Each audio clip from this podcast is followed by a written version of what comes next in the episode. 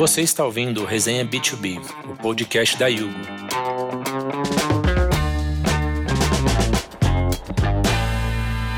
A cada episódio, um host e dois convidados diferentes compartilham seus aprendizados e experiências para ajudar a sua empresa a crescer e se manter sempre atualizada. Olá, bem-vindos ao Resenha B2B, o nosso cast, que hoje vai te ajudar a simplificar o tema de bem-estar financeiro. Eu sou Arthur Alves, coordenador de Corporate Planning na Yugo e seu host da semana. Aqui comigo estão João Augusto Zaratini, sócio fundador da Fintech Leve, João foi um dos fundadores do Conta Azul e em 2020, ao lado do empresário Gustavo Raposo, fundou a Leve, que oferece a combinação de um assistente pessoal a uma rede de soluções para contornar as dificuldades financeiras como renegociar dívidas, limpar o nome no Serasa e por aí vai. E também estou aqui com o André Gonçalves, nosso CFO aqui na Yugo. André tem 20 anos de experiência em empresas listadas no Brasil e Estados Unidos, liderando áreas como tesouraria, controladoria, planejamento corporativo, relações com investidores, TI e Business Intelligence. Olá, André. Olá, João. Poderiam se apresentar um pouquinho para a gente, por favor? Sim, Arthur. É um prazer estar aqui com vocês hoje, compartilhando nossa experiência e falar um pouquinho também sobre esse assunto que está tão aí na nosso dia a dia, tanto pessoalmente como também no, no mundo corporativo. Obrigado pelo convite aí, pessoal. É uma honra participar do, do podcast Resenha B2B e mais ainda falar um pouco sobre dois assuntos que permearam minha vida profissional por bastante tempo, né? Tanto bem-estar financeiro do lado da, da empresa, quanto bem-estar financeiro agora na Leve aqui do lado do, da pessoa física. Então, obrigado e vamos que vamos. Legal, gente. Muito obrigado, João. Muito obrigado, André. Também é um prazer poder falar com vocês um pouquinho hoje. Vamos lá. Quando a gente fala de, de bem-estar financeiro, né, gente? Ele é o sonho de qualquer pessoa ou mesmo empreendedor, né? Tão desejado, mas muitas vezes tão difícil de ser alcançado de fato, né? Esse bem-estar influencia diretamente o nosso padrão de vida e a conquista de objetivos e projetos pessoais ou até mesmo empresariais, né? Bom, falando de uma forma geral, a saúde financeira é definida como um estado em que as pessoas se sentem no controle de suas finanças, não só com as contas pagas em dia, mas também uma reserva de recursos para absorver choques financeiros e também a liberdade para planejar o futuro e aproveitar a vida, né? Sabemos que essa definição ela pode ser muito subjetiva e, varia de pessoa para pessoa, né? Mas do ponto de vista de vocês, né, do que vocês vivenciam, o que seria, né? O que é esse bem-estar financeiro e como ele se demonstra na prática? Né? E ele não está relacionado somente ao patamar de renda de uma pessoa, não é mesmo? André, se quiser falar um pouquinho para a gente, por favor. Bom, Arthur, quando falamos do controle das finanças, minimamente a gente não está só pensando na nossa capacidade de geração de renda, né? Mas também qual é a estrutura de custos que a gente está apto a suportar. Pode parecer simples o que a gente está falando, mas muita gente se enrola no famoso cheque especial, né? Assume compromissos ou tem um, um, impulso por consumo que desestabiliza essa equação. E isso pode custar muito caro. Então, quando a gente olha para a renda mensal, a renda recorrente ou mínima que o sujeito, o indivíduo, a família ou a própria empresa estão dispostos a, a reconhecer, quando a gente fala também de plano de vida, né? A gente está disposto a ter filhos, se um ou quatro, definir o que significa felicidade também é muito importante, né? O que, que proporciona felicidade e prazer para cada indivíduo.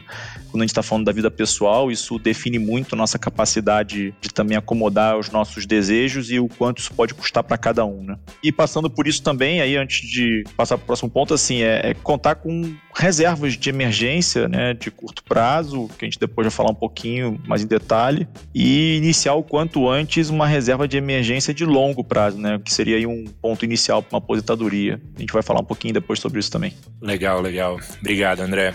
Uh, João, você tem alguma, alguma visão diferente, alguma abordagem interessante também para compartilhar com a gente? Tem algumas coisas, assim, acho que grande parte do que eu, do que eu vou falar, que o André já falou, que assim, a nossa, nosso conceito aqui, pelo menos internamente da Leve, aqui de bem-estar financeiro, a gente fala de muito de segurança, né? Que a pessoa se sinta tranquila, tranquila para conseguir viver a vida, conseguir pagar as contas e conseguir ter uma reserva de emergência. Assim, isso é o que a gente acha que é o que é o direito de todo mundo, né? Mas infelizmente a gente sabe que não é muito muito a realidade, assim. A gente vê que 60% mais ou menos da população está endividada. E aí tem um ponto importante que eu acho que é uma parte da tua pergunta, que é qualquer relação, né, de, de bem-estar financeiro com a renda, né? Se está necessariamente relacionado, né? E tem alguns estudos aqui que mostram que a partir do momento que você passa de determinado nível de renda, né, sei lá, algo em torno de aproximadamente 5 mil reais por mês, o percentual das pessoas que têm estresse financeiro, ele fica mais ou menos estável né? Não importa se o cara ganha 6 ou se o cara ganha 30. Então, passado certo ponto, não necessariamente é uma questão de renda. O que a gente tem visto bastante é que existe uma intersecção gigante da psicologia com as finanças pessoais. Da mesma forma que se for pensar, tem uma intersecção grande da psicologia com, sei lá, perda de peso. São hábitos. Né? Você tem um gatilho que te gera um pensamento, que te gera um comportamento, que tem uma consequência. Então, assim, depende da, da renda? Depende até certo ponto, até um ponto higiênico, né, digamos assim. E tem uma coisa que a gente vê, assim, agora indo um pouco mais para a prática, né, uma coisa que a gente vê que é uma coisa bem diferente das pessoas que a gente entende que são saudáveis financeiramente para as pessoas que, que a gente entende que não são saudáveis financeiramente. As pessoas saudáveis, elas têm uma atitude, uma mentalidade que é poupar primeiro, gastar depois. Já as com estresse financeiro, tem uma mentalidade oposta, né? Gastar primeiro e poupar o que sobra. Então, esse é um, uma, já uma pequena dica prática aí do, do que, que muda e o que você pode fazer para mudar. Legal. Muito obrigado. Valeu, João. Bom, continuando aqui, pessoal, acho que a gente pode dizer que, apesar da definição né, de, de bem-estar financeiro variar de pessoa para pessoa, existem tendências culturais e socioeconômicas que também delimitam muito o que as pessoas almejam financeiramente. Né? Por exemplo, quando o assunto é dinheiro, a apostadoria não é a maior preocupação entre os brasileiros, né? Ah, isso de acordo com uma pesquisa da, da seguradora Zurich, ah, em parceria com a Universidade de Oxford. Ah, a pesquisa mostra ainda que o que tira o sono da maioria dos brasileiros é pagar em dia as contas básicas, né, como luz, água, transporte, alimentação e por aí vai. É, enquanto 34% né, se preocupam com a aposentadoria, quase 50% relatam as contas como a maior preocupação financeira, né? E aí eu queria ouvir de vocês, né? O que vocês acham desses números, né? Dá para sonhar de fato com o bem-estar financeiro quando as contas básicas não fecham no, no dia a dia? Quais fatores vocês consideram como limitadores ou, ou inimigos da nossa liberdade financeira? André, se quiser falar um pouquinho para a gente aí. Com certeza. Acho que esses indicadores são interessantes, né? Porque quando a gente olha aqui para o Brasil, principalmente, e vê essa preocupação e o que tira o sono da maioria dos brasileiros, né? Pagar as contas em dia, numa economia que é uma das maiores economias do mundo em termos de PIB medido, né? Cerca aí aproximadamente de 2 trilhões de dólares, mas uma renda gerada na nação muito mal distribuída, extremamente concentrada e mal distribuída. Então isso, isso faz com que as pessoas tenham essas prioridades, essas prioridades e aquilo que realmente tira o sono. Necessidades básicas de recomposição das suas é, necessidades né?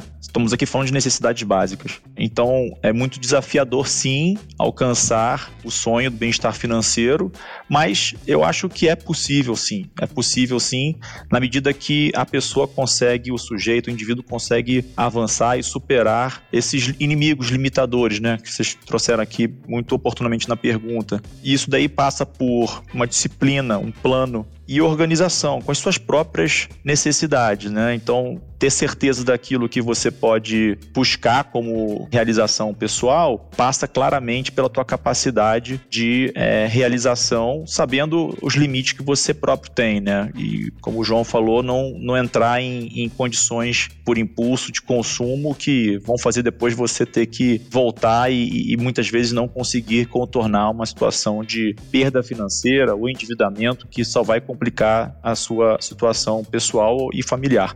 Então, é, acho que sim, dá para alcançar o bem-estar financeiro. No nosso país é um desafio maior, mas acho que com disciplina e tendo um plano e organização das suas próprias contas, um controle né, do consumo, pensando em olhar para uma poupança de emergência quando possível, é algo que pode gerar sim um bem-estar financeiro para o indivíduo. Né? É, a gente não pode definir bem-estar só com aquisição de bens de luxo, viagens é, das melhores. É claro que isso pode proporcionar, mas para muitas pessoas isso não é a tradução natural de felicidade e de prazer. Depende muito de cada um. Então, eu acho que sim, é possível sonhar com bem-estar financeiro, mesmo com a dificuldade e desafio que a gente tem hoje no contexto do país. Obrigado, André. João, você tem algum ponto adicional? Você pensa de alguma forma diferente? Quer complementar alguma coisa? Então, da mesma forma, acho que muita coisa que, que eu ia falar, o André acabou tocando na assunto aqui. Então, vou falar de forma bem resumida, assim, porque a gente sabe que realmente a dificuldade em pagar as contas do dia é realmente um ponto crítico, né?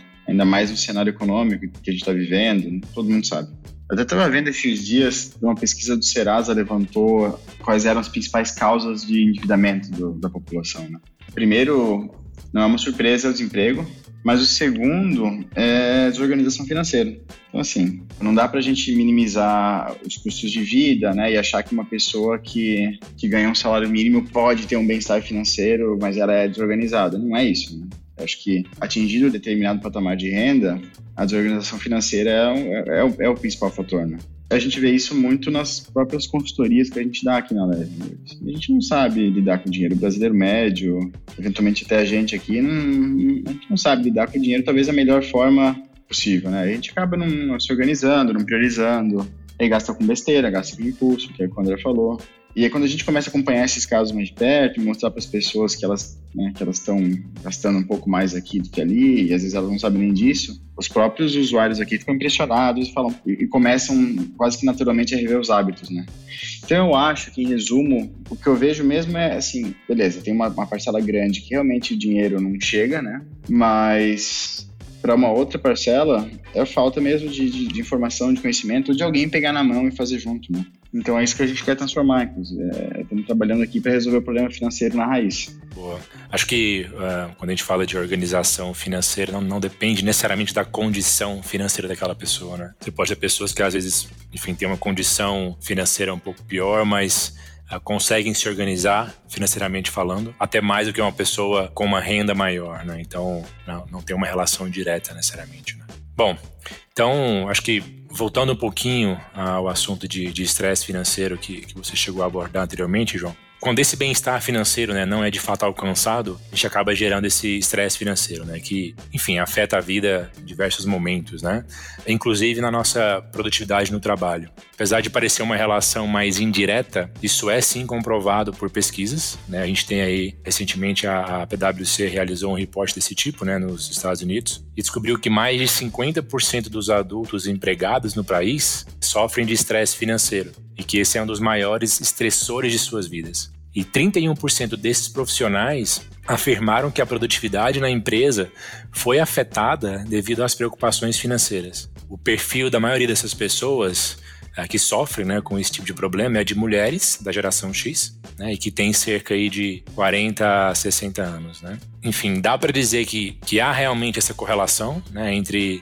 saúde financeira e produtividade de um colaborador no trabalho. Vocês acham que, que as empresas né, deveriam estar olhando para isso? Né? Vocês percebem isso? João, se você tem alguma visão Pô, com certeza, com certeza, Arthur. Assim, se a gente para pra pensar, né? O cara que tá endividado, eu gosto muito de usar o exemplo da pirâmide de Maslow, né? Quase que assim, o cara que não tem oxigênio, ele não tá pensando nas, nas próximas férias, né?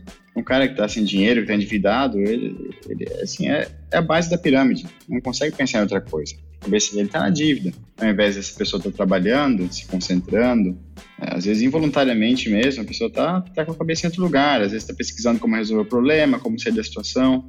Isso aí tem essa perda de produtividade direta, mas isso impacta diretamente a saúde mental. Prejudica demais. A gente vê que tem quatro, cinco vezes mais, mais vezes de chance de depressão, de crise de ansiedade das pessoas que têm, estão passando por problemas financeiros. Né? Então, isso é um ponto, né? A gente tá falando de produtividade, de saúde mental, mas tem outro ponto também que é mais mundano, vai, digamos assim, que é o cara começa a procurar outro emprego. Ah, a pessoa está passando por necessidade financeira, ela começa a fazer bico, ela começa a vender produto na empresa, começa a procurar outra vaga, mesmo que seja para ganhar 100 reais a mais. Ele prejudica por duas pontas, né? Tanto quem fica, às vezes fica, que precisa do emprego, mas fica com produtividade baixa, quanto também, por outro lado, acaba expelindo pessoas que poderiam estar ali trabalhando, sendo produtivas, porque elas foram procurar 100, 200 reais a mais no, no vizinho. Eu concordo com os pontos que o João trouxe, só para complementar um pouco, eu acho que adicionalmente as pessoas terem bem claras quais são os objetivos, né?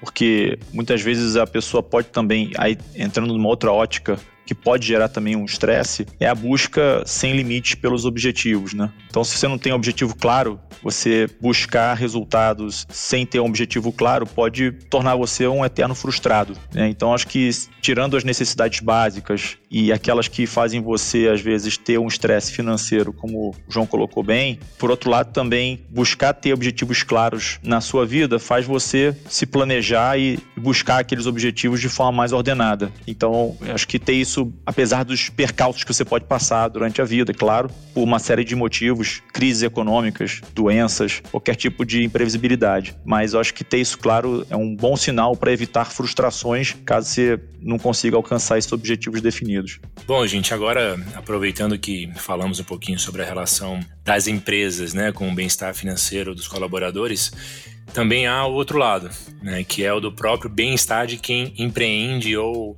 administra uma empresa. Sabemos que não é fácil fazer as contas fecharem, também quando se trata do, do financeiro das, das empresas. Mesmo antes da pandemia, né, que acabou com muitos negócios, o Brasil já sofria com muitas portas se fechando. Né? Um levantamento do IBGE mostra que entre 2014 e 2018, o país perdeu cerca de 380 mil empresas. Né? E essa taxa de mortalidade é muito maior entre as pequenas e microempresas. Então, além do, do, panorama econômico do país afetar o desempenho das empresas, alguns especialistas dizem que também há uma relação direta entre a taxa de sobrevivência dos negócios e a capacidade de gestão dos empreendedores. Né? E aí, acho que faço uma pergunta para vocês: o que vocês consideram essencial quando se fala em gestão empresarial? O que pode ajudar um negócio a prolongar a sua sobrevivência no mercado? E como que uma empresa pode garantir os recebimentos em dias, por exemplo? a redução da, da inadimplência. Acho que aí, André, se puder falar um pouquinho, até acho que tem a ver com o que a gente faz aqui na, na Yugo hoje também. Joia. Acho que é importantíssimo a gente ter, durante a, a vida, né, o ciclo de vida das empresas, das empresas de qualquer tamanho, é, de qualquer segmento, o foco na gestão e, e manter a capacidade de, de, solvência das empresas. Né? Então, quando a gente olha, muitas empresas elas simplesmente desaparecem por um problema de liquidez. Né? Às vezes você fala, putz, a empresa está muito endividada. Nem sempre o endividamento faz com que uma empresa desapareça do mercado, mas a, a falta de liquidez, sim, pode gerar uma inadimplência de curto prazo com fornecedores de qualquer natureza e seu caixa, enfim, terminar e você ficar impossibilitado de executar seu plano de negócio. Então, a organização que a gente falou o tempo inteiro aqui no nosso podcast, para a vida pessoal, certamente vale e muito na gestão da rentabilidade do negócio, tendo uma organização das receitas, dos custos e despesas e também da gestão do caixa. Né? Então, saber exatamente, ou por uma boa estimativa, quanto tempo vai durar o caixa da companhia para uma necessidade futura, para você conduzir o plano de negócio que isso permita que você entregue o valor proposto sem uma restrição financeira. E aí, falando de gestão, né, para ajudar ao empreendedor a, a, fazer com que isso seja feito de uma maneira automatizada e que isso não crie nenhum gargalo para o negócio, a solução da Yugo ela, ela é uma solução que a gente traz uma solução muito mais do que só um meio de pagamento, né? viabilizando o meio de pagamentos para os nossos clientes gente traz uma plataforma de automação financeira, que é uma tecnologia para estruturar a operação de forma inteligente, automatizada e eficiente de ponta a ponta. Então, nossos clientes eles conseguem viabilizar o faturamento por diferentes meios de pagamento, como boletos, cartão de crédito e também o Pix, empresa participante direta do Pix é, desde o ano passado, na inauguração desse serviço pelo Banco Central, do lançamento oficial. Nós viabilizamos os serviços de valor agregado, que são gestão de recebimentos, gestão de cobranças, régua de cobrança e uma série de relatórios que permitem o acompanhamento de gestão de todo o back-office de forma automatizada, permitindo que os empreendedores foquem no core business, né? fazendo com que o back-office seja é, agregue valor ao, ao, negócio com gestão do caixa de forma adequada. E a gente está evoluindo cada vez mais em lançamento de novos produtos. A gente consegue fazer com que os nossos clientes, portanto, tenham uma automação de ponta a ponta nesse sentido, tanto pelo lado do recebimento, como pela geração de informações para automação do back-office e também para o uso desses recursos que estão hoje na, na sua conta Yugo. Então, só um exemplo para vocês terem uma ideia: existem casos que vocês podem observar no nosso site de diferentes segmentos de negócio como assinaturas recorrentes, é, serviços de marketplace, diferentes modelos de negócio para você ver como o seu negócio pode se adaptar à solução que a Hugo traz para você. Então, pessoal, acho que, enfim, muito obrigado pela, pela participação de vocês. Né? Agora, só para fechar a pergunta que é o tema do nosso, do nosso podcast de hoje: o bem-estar financeiro é uma utopia ou pode ser uma realidade?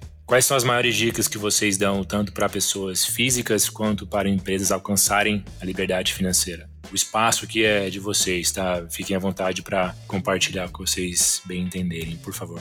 Bom, acho que o bem-estar financeiro ele é uma realidade. Acho que sim, eu acredito que seja uma realidade, apesar de ser desafiador para muitas pessoas, seja porque elas não dispõem de uma condição financeira mínima, quase que de sobrevivência em alguns casos, né? Boa parte da população brasileira vive em condições ainda muito próximas de linha de pobreza, se a gente pegar aí o, Brasil como um todo. Mas eu acredito sim que possa ser uma realidade. E aí, fazendo o paralelo tanto pelo aspecto pessoal e empresarial, eu acho que a credibilidade que qualquer um constrói vale muito para sua marca, para o seu produto. Leva tempo para ser construído. Então, acho que a recomendação aqui é tentar construir uma marca sólida e um produto sólido capaz de resolver dores dos seus clientes. Acho que trazer a inovação como processo para alimentar o negócio e sempre manter esse negócio atendendo as demandas e resolvendo os problemas dos clientes. Acho que a orientação ao cliente é muito importante e a gestão eficiente de finanças, né? Porque nem sempre os empreendedores eles têm ferramentas capazes de fazer uma gestão eficiente de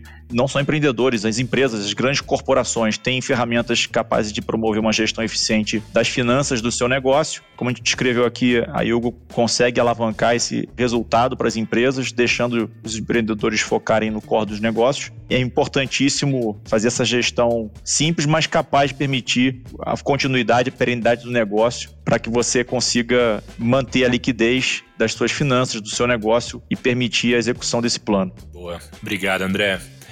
João, tem alguma, alguma consideração final a fazer também? Tenho sim, tenho sim. Eu vou falar um pouco aqui do lado da, da pessoa física, né? É, eu acho que a gente falou bastante de organizar, de planejar e tal. Tem uma coisa que eu acho que é um, um hábito aí que talvez seja um, uma pequena dica, assim. A gente vê que, sabe, balança? Balança quando você tá com sobrepeso, a pessoa não se pesa, né? Assim, foge da balança. E aí, quanto mais longe da balança você fica, mais longe você quer ficar. Então é uma questão muito, muito psicológica. Né? E finanças pessoais, é isso. Quantas pessoas que não, não olham para conta ou não planilham as coisas porque tem medo, né? Porque tem. Normalmente a notícia é ruim, né? Assim, não é fácil. Mas quanto mais longe você fica disso, quanto mais você evita isso, mais você vai evitar. Então, qual que é a forma de resolver isso? Né? É o músculo. Cada dia você vai chegando um pouquinho mais perto da balança. Você vai olhando para ela, aí você bota pilha nela, aí você tira ela da gaveta, né? até um dia você vai lá e sobe nela. Então, finanças é mais ou menos isso, né? A recomendação aqui, além de todas que a gente já falou, é sobe na balança, começa a olhar suas contas, bota na planilha, faz planejamento. Não vai ser bonito, não vai ser fácil, vai doer, mas é um passo necessário. E aí, quando você fizer isso com certa frequência, depois de um tempo, você vai ter desenvolvido esse músculo. É uma dica diferente do padrão, mas que a gente vê que, que faz toda a diferença. E já olhando do ponto de vista das empresas, não da empresa como como pessoa jurídica, né, mas das empresas que possuem funcionários e que se importam com eles, a minha dica é olhar para esse problema com a atenção que merece. Já foi o tempo que o plano de saúde, vale refeição era suficiente para mostrar que você cuida dos colaboradores. O bem-estar financeiro está aí, é algo que precisa ser priorizado, pelo menos é um componente importantíssimo da qualidade de vida da pessoa. Então, conte com a leve aí, nós já estamos transformando a realidade financeira de milhares de pessoas e queremos ir muito além. Muito obrigado, João. Bom, acho que é isso, gente. É, tenho certeza que, que essa nossa discussão de hoje aqui vai ser muito útil para muita gente, para muita empresa. Tenho certeza que o que a gente falou aqui hoje vai ajudar muita gente aí. Muito obrigado, tá, André? Muito obrigado, João. Sei que a agenda de vocês deve estar bem cheia. Queria agradecer a participação de vocês, tá? Deixar aí meus sinceros agradecimentos a vocês, tá? Muito obrigado. Obrigado, Arthur. Obrigado. É um prazer participar da resenha B2B com o João. Agradeço a oportunidade. Prazer conhecer um pouco melhor aí também o João. Obrigado, Arthur. Obrigado pelo convite. Prazer conhecê-los, conhecer você também, André. Legal ouvir um pouco da tua visão de mundo. E até a próxima. Até a próxima, gente. Esse foi o nosso episódio de hoje, mas a nossa resenha continua. Acesse o blog da Yugo e aproveite nossos conteúdos para te ajudar a vender mais. Até a próxima quinzena com um novo episódio para você.